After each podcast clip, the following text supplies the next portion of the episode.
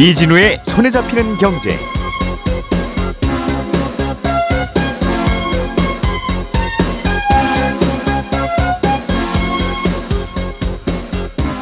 안녕하십니까 이진우입니다.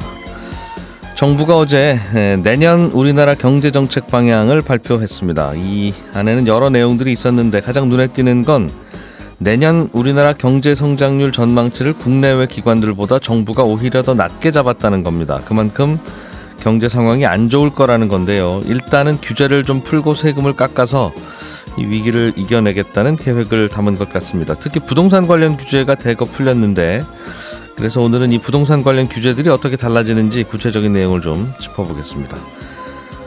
올 들어서 주택 거래에서 증여가 차지하는 비중이 역대 최고치를 기록했다는 소식도 들어와 있고요. 그리고 은행들이 채권을 다시 발행한다는 소식도 들어와 있습니다. 간단히 정리해 보겠습니다. 12월 22일 목요일 손에 잡히는 경제 광고 잠깐 듣고 시작합니다. 우리가 알던 사실 그 너머를 날카롭게 들여다봅니다. 평일 아침 7시 5분 김종배의 시선 집중.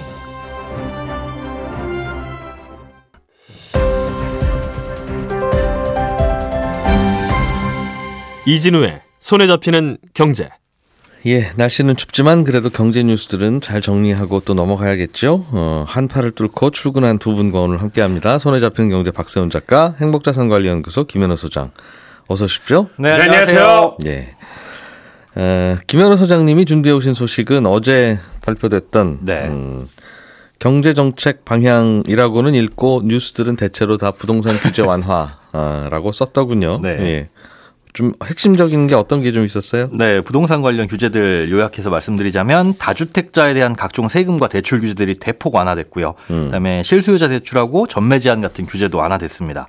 그리고 민간 임대주택 중에 2020년에 사라졌던 아파트 이제 아파트도 다시 등록해서 민간 임대로 활용을 할 수 있고 여기에 세제 혜택도 추가된다는 내용입니다. 예. 자, 하나하나 풀어보자면 일단 다주택자에 대한 세금 규제 완화 이 내용이 있습니다. 음. 아, 현재는 무주택자가 주택을 취득할 때는 그 주택 가격에 따라서 취득세를 낼 때 1에서 3% 정도의 취득세가 부과가 됩니다. 예. 그런데 조정 대상 지역에서 주택을 취득할 때는 다주택자는 2주택부터 8%, 음. 3주택부터는 12%의 취득세를 내야 돼요. 두 번째나 세 번째 주택 할 때는 벌금 같은 걸 내라 그렇습니다. 말이군요. 사, 예. 사 도 되기는 하나. 네. 비싸게 살아. 그러니까 무주택자가 음. 얘기겠죠? 6억짜리 주택 사면은 1%라서 600만 원 취득세만 내면 되는데 음. 이게 3주택 부터는 같은 집이라도 7,200만 원 세금을 내야 되는 거죠. 그러니까 한 6천만 원 남짓 세- 벌금 내고 집 사라는 말이었어요. 그렇습니다. 음. 그래서 세부담 늘림으로써 이제 다주택자가 집을 더 갖는 걸 에, 막고자 한 음. 거였는데 내년에는 이걸 절반 수준으로 낮춰서 어, 2주택부터는 4%, 3주택부터는 6%로 완화할 예정입니다. 음, 그래도 벌금은 내네요. 네, 그래도 벌금은 냅니다. 음. 완전히 없어진 건 아니고 그래도 부담이 절반 수준으로는 줄었습니다. 내년부터는. 네. 예. 어, 뭐 들리는 얘기에 따르면 오늘부터 잔금 치르는 것도 다 내년으로 바- 본다. 뭐 네. 이런 얘기 같아요. 네, 그렇습니다. 이거는 근데 에, 소득세법 시행령 개정 사항이라서 예. 그런 것들을 적용을 하게 되면은 뭐 소급 적용이 될 것 같습니다. 아, 이건 그냥 정부가 그냥 할 수 있다. 네. 음, 알겠습니다. 어, 양도 다주택자의 양도세 요즘은 완화돼 있는데 네. 원래는 다주택자는 따로 중과를 하다가 네. 1년간 완화하기로 해서 요즘 시행 중이죠. 그런데 1년간이면 이제 내년 봄 지나면 또 다시 중과가 예정되어 있었는데 네네. 이것도 조금 더 연장하기로 했나 봐요. 네, 연장하고 조금 달라질 계획을 세우고 있는데 일단 양도세 자체가 굉장히 복잡하게 설계가 돼 있어요. 최대한 음. 간단하게 정리를 해 드리자면 기본적으로 집을 산 지 2년이 지난 후에 처분을 하게 되면 그 차익에 따라서 매기는 세율은 우리 종합소득세율하고 똑같습니다. 음. 6%에서 최대 45%로 누진세율을 적용을 하는 거죠. 차익이 예. 크면 클수록 높은 세율. 그런데 다주택자는 여기에다가 중과를 합니다. 2주택자는 기본 세율에다가 20%포인트를 더하고 음. 3주택부터는 30%포인트의 세율이 더 높아져서 최대 30, 아, 75%의 세율이 매겨지는 거죠. 예. 그런데 이 중과가 내년 6월 1일부터 시행 예정이었는데 요번에 1년 더 유예해서 내후년 6월부터 하기로 이렇게 변경을 했습니다. 음. 그런데 이게 2년 후가 아니라 만약에 2년 내 단기간 내에 처분하게 됐을 경우에는 1주택자라고 할지라도 뭐 60%나 70%의 단일 세율이 부과되거든요. 예.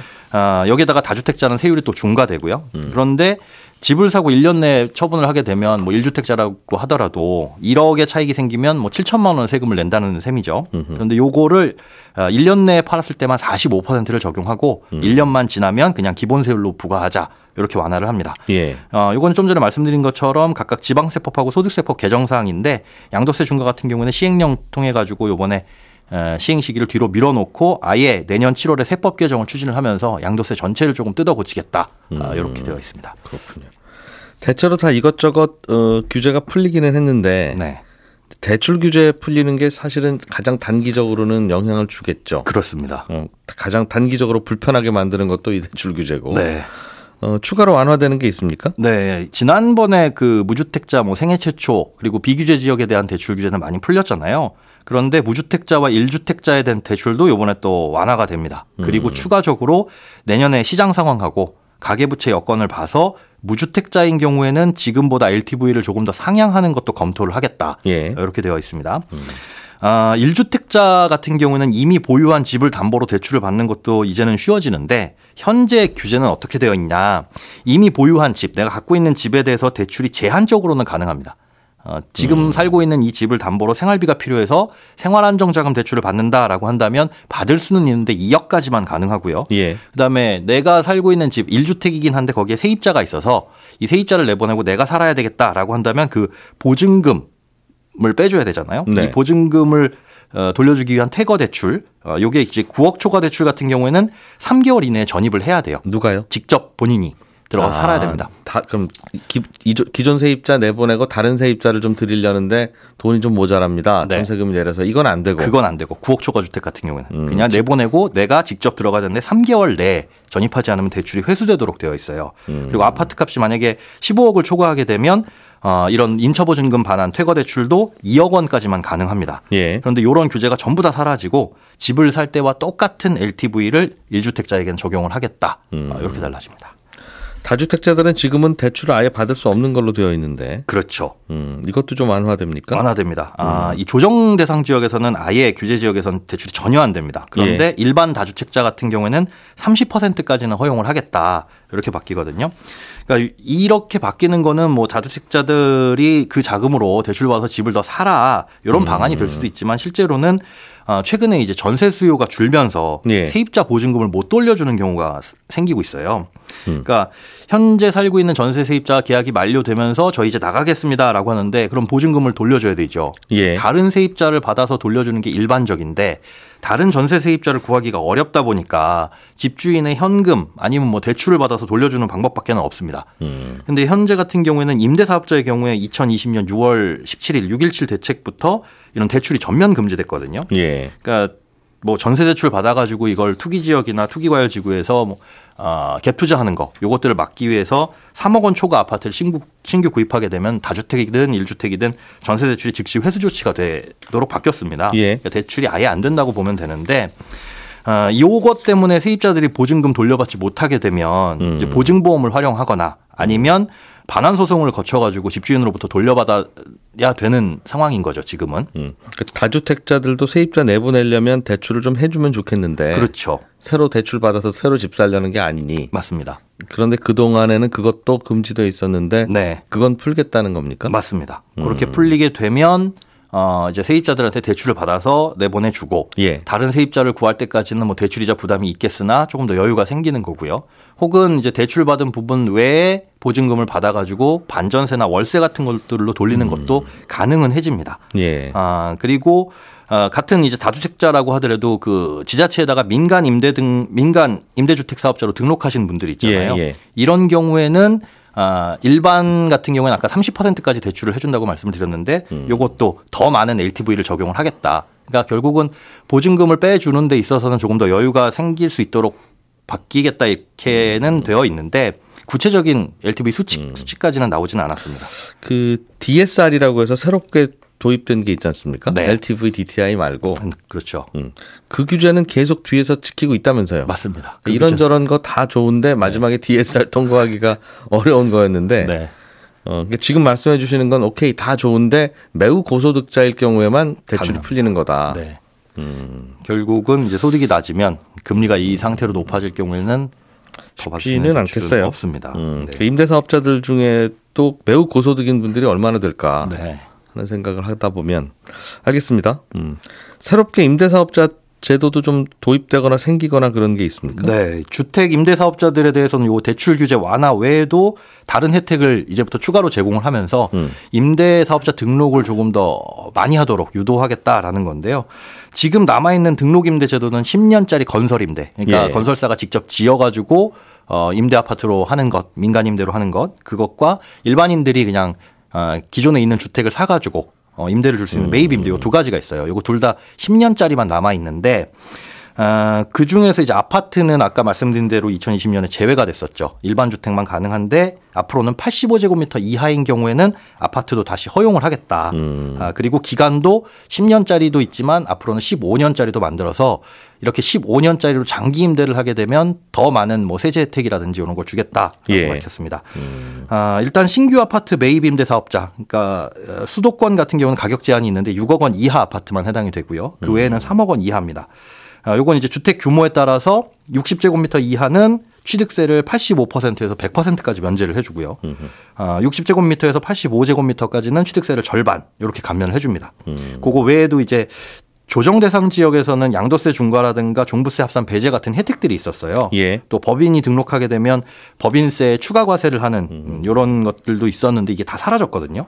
그런데 이런 혜택들을 아까 말씀드린 그 수도권 6억 이하, 그 외 지역 3억 이하 아파트에 대해서는 예. 다시 살려가지고 적용을 하겠다. 아, 요런 혜택이 사실 사라졌던 게 다주택자가 절세 수단으로 음, 악용된다라는 지적이 있었거든요. 그러다 보니까 혜택을 조금씩 줄이다가 2020년 7일, 7월 10일 날 요 70대 책이 나오면서 전부 다 폐지가 됐었는데 요걸 다시 살려 가지고 어, 민간 임대 사업자한테 혜택을 복원하거나 새롭게 늘리는 방향으로 다시 선회하고 있습니다. 알겠습니다. 전반적으로는 이제 지금 비- 집을 더 사세요라는 신호로 읽히기는 하는데 네. 퇴, 으, 뭡니까 이게 취득세 네. 취득세 다주택자, 이주택자, 삼주택자에 대한 취득세 중과는 여전히 유지하는 걸로 봐서 네. 집을 더 사라는 것보다는 이미 집을 갖고 있는데 종부세를 계속 무겁게 낼 수밖에 없는 구조. 거기에 대해서 좀 완화하자는 거에 대해서 야당이 아직 동의 안 하고 있잖아요. 그렇죠. 야당이 동의 안 하더라도 종부세는 좀 완화되도록 좀 퇴로를 만들어주는 것 같은. 음, 그 임대사업 신고하면 되는 거 아니겠습니까? 맞습니다. 지금 이 예. 두 번째나 세 번째 주택 같은 경우엔 그렇죠. 그런 느낌이 좀 드네요. 예. 알겠습니다. 어, 그게 많은 내용이었는데 그래도 일목요연하게 정리가 잘 된 것 같아요. 예. 박 작가님, 네. 어, 정부가 이렇게 부동산 규제를 많이 풀기로 한게 네. 내년에 우리나라 경제가 더 안 좋을 거라는 생각을 하고 있어서 그렇다. 그렇습니다. 그런 해석도 있던 것 같은데요. 어제 정부가 내놓은 내년도 경제정책 방향의 메시지를 저는 내년에는 각오를 단단히 해두는 게 좋겠다라고 얘기한 걸로 받아들여졌는데 왜냐하면 보통 정부는요 그게 어느 정부든 이맘때 내년도 경제 방향을 발표할 때는 장밋빛까지는 아니더라도 음. 그래도 내년에는 잘 될 겁니다 이런 메시지를 내기 마련이거든요. 예. 근데 어제 정부가 발표한 예상 수치만 놓고 보면 음. 내년에 우리는 경제 침체라는 터널로 들어서는 걸지도 모르겠다라는 생각을 하게 됩니다. 예. 일단 경제 성장률을 보면 정부 전망치가 올해는 2.5%인데 내년에 1.6%예요. 예. 우리나라 경제가 2%가 안 되는 성장률을 보인 게 외환 위기처럼 무슨 무슨 위기 때를 제외하면 1960년 이후 처음이거든요. 음. 게다가 한국은행이나 OECD 같은 국내 기관들보다도 성장률을 더 낮게 잡은 겁니다. 보통도 높- 높게 잡기 마련인데. 그 이유 중에 하나가 한국 경제 버팀목이라고 말하는 수출이 3년 만에 다시 마이너스로 돌아설 걸로 보기 때문인데 예. 특히 주요 수출 품목인 반도체 업황 위축이 굉장히 큽니다. 영향이 클 거라고 보고 있습니다. 또 내년 취업자 수가 10만 명 정도 증가할 걸로 전망을 하고 있는데 이 숫자는 올해 취업자 증가 폭이 81만 명이었거든요. 그보다 90% 정도 줄어든 규모입니다. 그러니까 전반적으로 내년에는 경기가 더 추울 거다 이렇게 정부가 보고 있는데 이 전망이 좀 틀렸으면 좋겠습니다. 그러네요. 보통은 그 경기가 좋다 좋다 하면 좋아지고 네, 사람들이 좋다니까 나도 좋은 거죠. 뭐 네. 또 나쁘다 나쁘다 하면 더 나빠지는 효과가 있어서 정부는 원래 좀 나쁠 거라고 예상을 해도 좋습니다라고 네. 이렇게 발표하는 게 그렇죠. 보통인데 어, 그런 관행도 없애기로 한 것인지도 모르겠네요. 정부가 보기에는 좀 낮을 것 같다. 네, 그렇게 보고 1, 있습니다. 1.6 알겠습니다. 어, 최근에 은행들에게 채권 시장에서 은행채 발행해서 자금 조달하는 거 좀 자제해 줘라. 당신들 말고도 돈 구하러 다니는 사람들 너무 많아서 금리가 자꾸 튄다. 그렇습니다. 한전 지금 지금 울- 우는 거 봐라 저 친구. 이제 그런 게 있었어요. 네, 근데 은행들한테 다시 채권 찍어도 좋겠습니다라고 다시 완화해 준 신호를 겁니까? 음. 주고 있습니다. 10월 말 이후로는 지금 은행들이 은행채 거의 안 찍고 있거든요. 예. 말씀하신 이유 때문인데, 근데 은행 입장에서는 아니 우리 그러면 땅 파서 장사합니까? 저희도 어디선가 돈을 빌려와야 그걸로 대출하고 먹고 살죠라는 생각을 할 수밖에 없죠. 예. 그래서 은행이 택한 방법이 예금 이자를 쭉 올리는 겁니다. 음. 채권으로 돈이 마련이 안 되니까요. 한동안 예금 이자가 계속 올라간다는 뉴스가 그래서 나왔던 것도 있는데 시중은행의 예금 이자가 올라가니까 저축은행에서 돈 빼고 시중은행으로 갈아타는 사람들이 늘었고요. 음. 그러니 저축은행도 예금 이자를 올리고 그러다 보니까 대출 이자도 동달아 오르는 도미노 현상이 계속 됐었거든요. 근데 이제 일단은 정부가 은행채 발행- 발행 을 살짝 용인한 상황입니다. 예. 배경으로는 아, 은행채 발행하게 해줄 테니까 일단 예금이자 올리는 거 좀 자제하라라는 것도 있고 최근에 채권 시장에서 금리가 전반적으로 좀 내려간 것도 있습니다. 그러니 좀 은행채 발행해도 괜찮다라고 보는 것도 있고요. 그래서 어제 두 곳의 은행이 만기가 돌아오는 채권 상환용으로 은행채를 새로 발행을 했는데 분위기를 보면 앞으로도 은행채 발행은 계속 될 것 같긴 합니다. 근데 은행채가 발행이 되면 아무래도 예금 이자는 그 전보다 좀 내릴 가능성이 높죠. 이제 새롭게 돈을 구할 때가 생겼으니까요. 그리고 내년에 경기 침체가 우려되다 보니까 금리를 생각보다는 많이 못 올릴 거라는 전망이 나오고 있는 상황이니까 이 전망 역시 은행이 예금 이자를 앞으로는 더 올리기 힘들 거다 라는 의미로 해석이 되는 겁니다. 예. 이 얘기는 예금 이자가 앞으로 더 안 오르고 혹은 내려간다라는 건 대출 이자도 다시 좀 내려갈 수도 있다라는 의미입니다. 내려가는 것까지는 잘 모르겠고 더는 안 오를 것 같기는 하다는 정도가 요즘 뉘앙스인 것 같긴 한데 대출 금리는 최근에 보면요 하단이 좀 내려와 있습니다. 그렇군요. 김현우 소장님, 네. 올해 들어서 주택 거래는 굉장히 안 되고 있다. 네. 금매만 팔린다 이런 얘기는 들었어요. 네, 그렇습니다. 어, 그런데 주택 거래 중에는 매매도 있지만 증여도 있고 뭐 상속도 있고 그렇잖아요. 네. 증여가 차지하는 비중이 늘었다는 건 증여 아닌 일반 매매는 좀 줄었다는 얘기이기도 하고 네. 증여를 갑자기 좀 더 많이 하기도 했다는 뜻입니까? 아, 그런데 비중이 늘기는 했는데 증여를 갑자기 많이 했다고 보기는 조금 어렵습니다. 건수는 늘- 는 건 아니에요. 네. 예. 1월부터 10월까지 주택 거래량 보니까 80만 7천 건 정도였는데 음. 요중에 비중 9% 정도가 증여입니다. 그 예. 7만 3천 건 정도인데 건수를 보니까 재작년에는 15만 2천 건, 작년에는 13만 7천 건이었거든요. 이런 음. 거에 비해서는 뭐 현저히 줄었죠. 그런데 비중은 7.5%, 8.5%, 올해 9%. 그러니까 또 아직까지 10월이니까 예. 11월, 12월 합치게 되면 조금 더 늘어날 수 있다라고 보기는 하는데 그럼 이렇게 주택 거래가 안 되는 상황에서도 왜 이렇게 증여가 비중은 늘어났냐? 원인으로 뭐 따져보기에는 집값이 하락해서 그만큼 내야 할 세금이 줄어들었다 이렇게 보는 시각도 있지만 예. 그러면 뭐 더 떨어질 수도 있는데 왜 하필 지금이야 이렇게 생각을 할 수도 있겠죠. 예. 요거는 이제 내년부터 관련 세법이 바뀌어서 아무래도 올해 안에는 증여를 해야 되겠다라고 판단하시는 분들이 조금 늘어난 영향도 없지 않아 있어 보입니다. 음. 그러니까 지금은 주택을 증여할 때는 취득세 기준이 공시가액이에요. 예. 그런데 내년부터는 시가로 변경됩니다. 그러니까 시가 인정액 시세라고 보시면 되는데 음. 보통은 시세보다 공시가가 한 60%에서 70% 수준이죠. 예. 그런데 내년이 되기 전에 증여를 하면은 그만큼 한 30, 20, 30%, 3, 40%는 아낄 수 있으니까. 그래서 올해 증여했다. 예, 취득세를 조금 아낄 수 음. 있다는 판단이고 증여 취득세는 또 일반적으로 비싸니까요. 그런데 이분들은 판단 잘못했네요. 그럼 이번에 취- 취득세 낮아졌잖아요. 어, 그런데 이제 예. 1주택인 경우에는 뭐 변함이 없으니 만약에 증여를 음. 받는 사람이 1주택이면 그럴 수 있고. 이건 또 증여를 하는 사람 주택 수를 세서 매기더군요. 아, 네. 음. 그리고 이 부분에 있어서 또 달라지는 게 증여를 한 이후에 예. 그 주택을 처분할 때 양도세를 계산하는 방법이 달라집니다. 음. 그러니까 지금은 3억 원에 산 집이 10억이 됐다. 그럼 네. 양도 차익이 7억이죠. 예. 그럼 굉장히 부담이 될 텐데 이걸 증여를 하게 되면 증여받은 사람은 취득가액이 10억이 되는 겁니다. 다만 음. 바로 팔게 되면 어, 10억으로 보는 게 아니라 5년이 지난 후에 처분을 했을 때 그걸 10억으로 보는 거거든요. 예. 음, 그렇게 하면은 증여 후에 양도를 하는 게 확실히 양도 차익에 대한 부담도 줄일 수 있고 그래서 양도세를 줄일 수가 있는데 음. 요 기간이 어, 올해는 5년이지만 내년부터는 10년으로 늘어나면서 어, 음. 내년에 증여를 해야 할까 말까 하실 고민하시는 분들은 어, 올해 늘어난 것으로 보입니다. 음, 그렇게 해서 부부간에는 6억까지는 증여가 쉽게 되니까 예. 증여세 없이 되니까 네. 그냥 파는 것보다는 어, 부부간 증여를 하고 팔면 증여 한 순간 어, 집값을 비싸게 산 걸로 뭐 가정이 되고 그런 절세법이 있었나 봐요. 네. 그게 이제 5년이었다가 10년으로 늘어나면서 음, 하여간 이런저런 이유로 올해 증여를 하는 게 좀 나았던 그런 조건도 있었다. 네. 알겠습니다.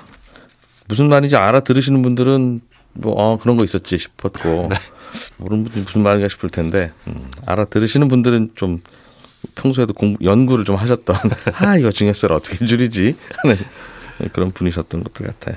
박 작가님께서 준비해 오신 소식 이건 재밌네요. 네. 다른 사람 계좌에 돈을 잘못 입금하는 경우가 있죠. 요즘에는 모바일 뱅킹 같은 걸로 내가 스스로 입금하는 경우가 많으니까. 꽤 많습니다. 작년에 21만 건이었어요. 와.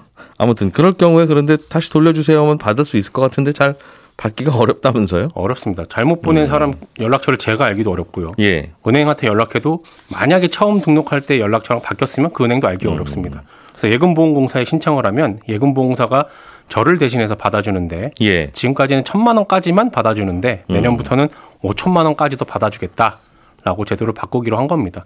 이법 처음 만들 때는 천만 예. 원 정도까지면 대부분 커버가 됐었는데 그러니까 예. 천만 원 이상으로 잘못 보낸 사람들은 좀 적었다는 거예요. 3천만 원 보내고 잘못 보내고 이런 분들이 꽤 있다는 거죠. 네, 요새 보니까 하기야 뭐 전세 계약 싸고 그렇죠. 집주인한테 보냈는데 깜빡 잘못 보내고 뭐 그런 경우도 그렇습니다. 있죠. 예금보험공사 쪽으로 굉장히 많은 민원이 음. 들어왔다고 해서 내년부터는 5천만 원까지도 받아주는 걸로 예. 받아주면 이건 공짜입니까 아니면 이것도 수수료 좀 떼고 줍니까? 수수료 냅니다. 예금보험사가 아? 연락해서 자진 반환을 하게 되면 돌려받는 돈의 한 4% 정도를 내고요. 음. 자진 반환 안 하면 이제 법원에 신청해서 지급 명령 나가게끔 돼 있거든요. 예. 그 작업 들어가면 7% 아. 그리고 최후의 수단에는 압류를 들어가게 되는데 음. 압류 들어갔다 그러면 대략 한 10% 정도 수수료가 비용으로 내게 돼 있습니다. 그럼 압류 같은 거- 법률 비용은 떼는 건 이해는 되는데 예금보험공사에서 전화해서 그냥 돌려준 것도 4%를 띄어요? 어, 그거는 과정이 좀 있는데요. 예. 이거 하려 그러면 이게 보이스피싱이나 사기 범죄에 연루된 계좌인지 아닌지 확인하는 절차도 있어야 되고요. 예. 은행에 연락해 가지고 전산망 통해 가지고 이 사람 계좌 알아내는 것도 음. 해야 되고요.